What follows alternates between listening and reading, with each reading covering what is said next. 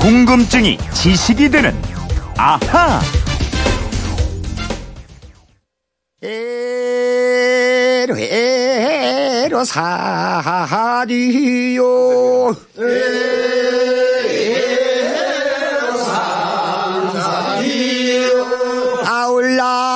아울라지네 아울러지네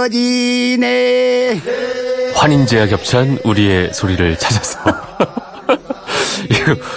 아, 저희 민요에서 가져왔습니다. 못 씹는 소리였어요. 제가 사실 그 우리의 소리 더빙을 합니다. 환인제와 겹찬 우리의 소리를 찾아서. 그래서 갑자기 반가워서 따라해봤습니다.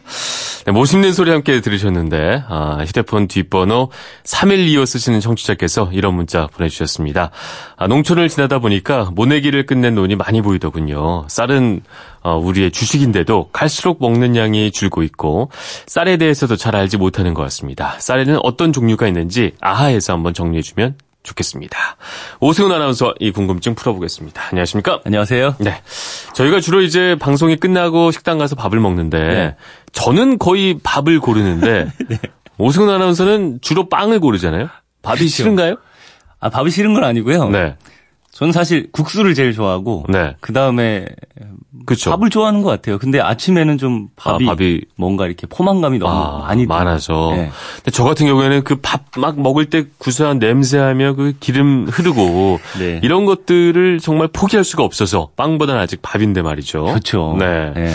밥이 맛있긴 맛있어요. 예, 이 밥맛. 네. 밥맛은 쌀에 따라 다 다릅니다. 그렇죠. 이게 품종도 그렇고 도정을 언제 했느냐에 따라서 달라지는데 이 갈수록 밥의 양보다는 맛을 더 중요하게 여기는 분위기로 바뀌는 것 같아요. 맞아요. 요즘 마트 가 보면 그 쌀별로 다 브랜딩을 해갖고 네. 우리는 어떤 쌀입니다 하고 사람들한테 미식의 영역으로 가고 있다는 느낌을 아, 많이 받게 되는데 그렇지만 사실 우리는 쌀에 대해서 많이 알고 있는 건 아니에요 분명히. 맞습니다. 네. 오늘 한번 확실하게 정리를 아, 해보시죠. 좋습니다. 네.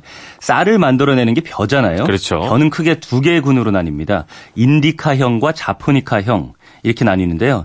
이 둘 중에 인디카형이 전 세계 쌀 생산량의 90%를 차지하고 있어요. 네. 이 인디카가 일명 안남미로 불리죠. 그렇죠. 이게 그 길쭉하고 그 끈기 없어서 왜 부슬부슬해지는 동남아 음식점 가면 먹을 수 있는 그거죠. 네, 찰기가 없죠. 맞아요. 그래서 볶음밥이나 오므라이스, 카레라이스 같은 접시용 요리에 더 적합하고 많이 쓰입니다. 네. 주로 인도, 파키스탄, 방글라데시, 뭐 중국 남부, 베트남, 태국, 미얀마, 인도네시아, 필리핀 주변 섬 등에서 재배되고 있습니다. 근데 그러면 우리가 먹는 게 주로 자포니카형이라는 얘기인데 맞습니다. 그게 전 세계 10%밖에 안 되는 쌀을 우리가 먹고 있는 거군요. 그렇죠. 인디카와 대조적으로 쌀알이 둥글고 기름지고 찰기가 많죠. 또 벼가 익어 도 종자가 잘 떨어지지 않는 특성이 있는데 네. 우리나라와 일본을 비롯해서 중국 동북 삼성 지역 그리고 유럽 등의 비교적 고위도 지역과 미얀마, 라오스 등 동남아 대륙의 구릉지 또 중국 민난성, 운남성이죠. 이 산간지에서 재배됩니다. 이름이 좀 독특합니다. 인디카와 자포니카 이게 일본 냄새가 좀 나긴 하는데 이게 네. 어떤 뜻인가요? 이 학자들은 인디카형은 약 4천 년 전부터 인도, 캄보디아, 태국 등의 열대아시아 지역에서 재배되기 시, 시작한 것으로 보고 있고요. 네. 자포니카형은 약 7천 년 전부터 중국의 양자강 하류, 어, 또 중류 이쪽에서 재배가 됐다고 보는데요. 네. 처음부터 두 군으로 나뉜 것은 아니고요. 1928년에 일본 학자인 가토가 특성이 서로 다른 것끼리 모아서 두 가지 종류로 이름을 붙인 겁니다. 음, 일본 학자가 이름을 붙인 거군요. 그래서 맞습니다. 아, 인디카, 자포니카 이런 느낌이 나왔구나. 네. 그렇죠? 이 가토가 연구를 해보니까 네. 인디카형은 원적지가 인도의 아쌈 지역으로 나온 거예요. 네. 그래서 인도의라는 뜻으로 인디카라고 명명했습니다.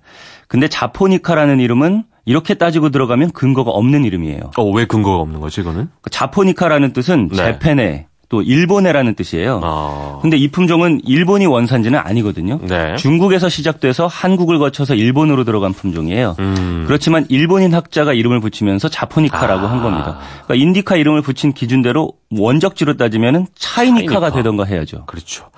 야, 여기에도 또 그 제국주의 시절의 그 그림자가 드리워지고 자기네 나라 그냥 이름 붙여버리고 참 얄밉다. 그렇잖아요. 그런 냄새가 나죠. 아이고, 참. 아무튼 무슨. 벼의 네. 품종은요 이렇게 인디카와 자포니카로 나뉘는데 네. 쌀은 투명도에 따라서 맵쌀과 찹쌀로 구분되고요. 또 재배지에 따라서는 논벼와 밭벼로 나누기도 합니다. 네, 과거에는 왜 통일벼라 그래서 생산량 많은 게 최고였던 시절이 있었는데 네. 지금은 꼭 그런 것만은 아닐 거예요. 그렇죠. 1960년대까지만 해도 우리 국민은 보릿고개를 겪었잖아요. 네. 주식인 쌀이 충분하지 않았 습니다. 그렇죠. 그래서 식량 자급자족이 최고의 목표였고요. 쌀 종자 개량도 다수학 품종 위주로 이루어졌는데요. 통일벼는 1971년에 인디카 품종과 자포니카 품종을 교잡시켜서 아. 개발한 품종입니다. 그렇게 해서 생산량이 많이 늘었었나요? 네, 통일벼는 같은 재배 면적으로 비교를 하면 생산량이 일반 벼보다 40% 정도 많았습니다. 네. 와. 이게 엄청난 거예요. 그렇네요. 네, 통일벼는 정부에서 의, 정부에 의해서 보급된 벼라고 해가지고 정부미라고도 불렸는데요. 기억납니다. 네, 네. 찰기가 적어서 맛은 떨어지지만 식량 부족 문제를 해결한 기적의 벼씨라고 그러네요. 인정받기도 했습니다. 그지만 그때도 모든 사람들이 이 정부 및 통일벼만 먹은 건 아- 아니었을 것 같아요. 네, 그렇습니다. 네. 당시에 품질이 가장 좋았던 쌀은 악기발에 우리말로 하면은 추청이라는 품종이었어요. 네. 밥맛이 좋아서 농가에서도 가장 선호하는 품종이었는데 정부가 쌀 증산을 위해서 악기발의 재배를 금지하다시피 했습니다. 음. 그러다가 1991년부터는 통일벼가 쌀 생산량의 과잉의 주범으로 어, 인식이 되면서 네. 정부가 이 벽시의 공급을 중단하게 됩니다. 그래서 지금은 생산량보다는 사실 밥맛을 더 중시하고 있는데 네. 근데 식당에 가보면 말이죠. 밥맛이 아, 여긴 뭐 이렇게 맛있어 하는 데도 있고 와 진짜 맛없다 뭐 이런 데도 있는데 음. 그 차이는 어디서 오는 걸까요? 이 밥맛이 크게 네 가지가 결정된 결정한다 그래요. 네. 어, 첫째가 품종입니다. 그렇겠죠. 추청, 뭐 고시히카리 이런 것들이 품종의 이름이고요. 어떤 품종이냐에 따라 맛이 달라진다. 맞습니다. 두 번째는 도정일자입니다. 네. 도정일자가 오래된 것일수록 밥맛이 떨어져요. 최근에 뭐 도정한 게 제일 맛있겠죠? 그렇습니다. 그렇죠. 네. 셋째가 등급이에요. 등급은 특상, 보통으로 나뉘는데 아. 완전미의 비율이 높을수록 등급이 높은 거고요. 네. 넷째가 단백질 함량입니다. 음. 수우미로 나뉘는데 단백질 함량이 낮을수록 좋다고 아, 합니다. 품종이나 도정일자 등급 이런 것들은 쌀 포장지에 다 표기가 돼 있나요? 그렇습니다. 아, 돼 있어요? 네, 음. 많은 분들이 브랜드만 보고 쌀 사는 경우가 많은데요. 그렇죠. 브랜드보다 더 중요한 게 이 네 가지거든요. 이 네 가지 중에 단백질 함량이 없는 쌀도 많기는 합니다. 네. 그런데 다른 건 다 적혀 있어요. 네. 품종이 아무리 좋아도 도정 일자가 너무 오래되면 밥맛이 없어지고요. 그렇죠. 품종에 혼합미라고 써 있는 쌀은 단일 품종이 아니라 여러 농가에서 생산된 여러 품종의 쌀을 섞은 겁니다. 네. 그러니까 당연히 전체 쌀의 질이 균질하지 오. 않고 떨어질 수밖에 없겠죠. 말씀하신 호남미 같은 경우에는 많이 유통이 되는 편인가요? 예, 꽤 많더라고요. 그래요? 이게 2년 전에 국립농산물품질관리원이 조사한 결과를 보니까요. 네. 단일 품종으로 표시된 쌀이 26%, 4분의 1에 그쳤습니다. 생각보다 적군요. 네, 74%는 두세 개 품종의 쌀을 섞어서 만든 호남미였고요. 음. 그러면 식당 아까 제가 여쭤봤던 밥맛이 없는 게 뭐 호남미 같은 거를 써서일 수도 있을 것 같고 아니면 뭐 수입을 해서 쓰는 쌀들도 있나요? 예, 수입 쌀 쓴 것도 있는데 네.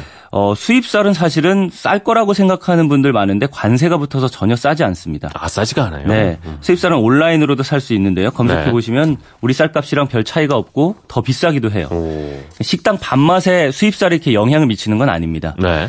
식당 밥맛이 없다라고 하면 네. 어, 수입이라 그렇다기보다는 오래된 그러니까 그렇죠. 생산된 지 오래된 쌀, 또 네. 도정한 지 오래된 뭐 그런 국산 쌀을 쓰는 거나 아니면 묵은 쌀, 호남미를 써서 그런 경우가 많습니다. 음. 정부에서 왜 추곡 수매한다고 하면 창고에 보관하는 걸로 알고 있는데 그런 쌀도 그러면 이런 식으로 유통이 되는 건가요? 네, 정부에서 수매한 쌀은 RPC라고 해서 미국 네. 종합 처리장에서 보관을 하는데요. 이 쌀은 시중에 풀리지는 않는다고 합니다. 아, 이거는 유통되는 건 아니다. 네. 아. 이 가공식품용으로 쓰이거나 일부가 기초생활수급자에게 지급되고요. 네. 아니면 학교 급 식용으로 거의 나갑니다. 음. 이 쌀이 아니라 민간업자들이 오래 보관하던 쌀이 식당으로 공급되는 경우가 있는데요. 네. 이런 쌀을 사용하기 때문에 밥맛이 없다고 보는 게 맞을 겁니다. 아까, 말- 아까 말씀하셨던 단일미가 아닌 호남미 아니면 도정된 지 오래된 거 이런 게 밥맛을 떨어뜨리는 주범이다 이렇게 볼 수 있을 것 같군요. 맞습니다. 네. 수확한 지 오래되고 도정 날짜가 많이 지난 쌀일수록 네. 음. 또 혼합된 쌀일수록 밥맛이 떨어질 알 수밖에 것 없다. 이런 얘기입니다. 네. 그러면 오늘의 앗 이런 것까지는요. 쌀로 밥을 지으면 물을 붓고 뭐 끓이고 하잖아요. 네. 그러니까 쌀에서 밥이 되면서 무게가 얼마나 늘어날까요?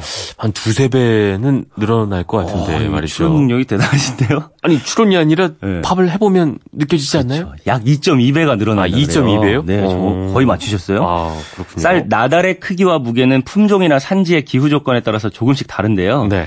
밥을 짓기 위해서 생쌀에 물을 부으면 무게가 생쌀의 약 2.3에서 2.5배가 되고요. 네. 수분이 밥을 지으면서 증발하잖아요. 이것 때문에 밥의 무게가 대략 쌀의 2.2배 정도가 된다고 합니다. 알겠습니다. 3125님도 궁금증 풀리셨을 것 같습니다. 준비한 선물 보내드리겠고요.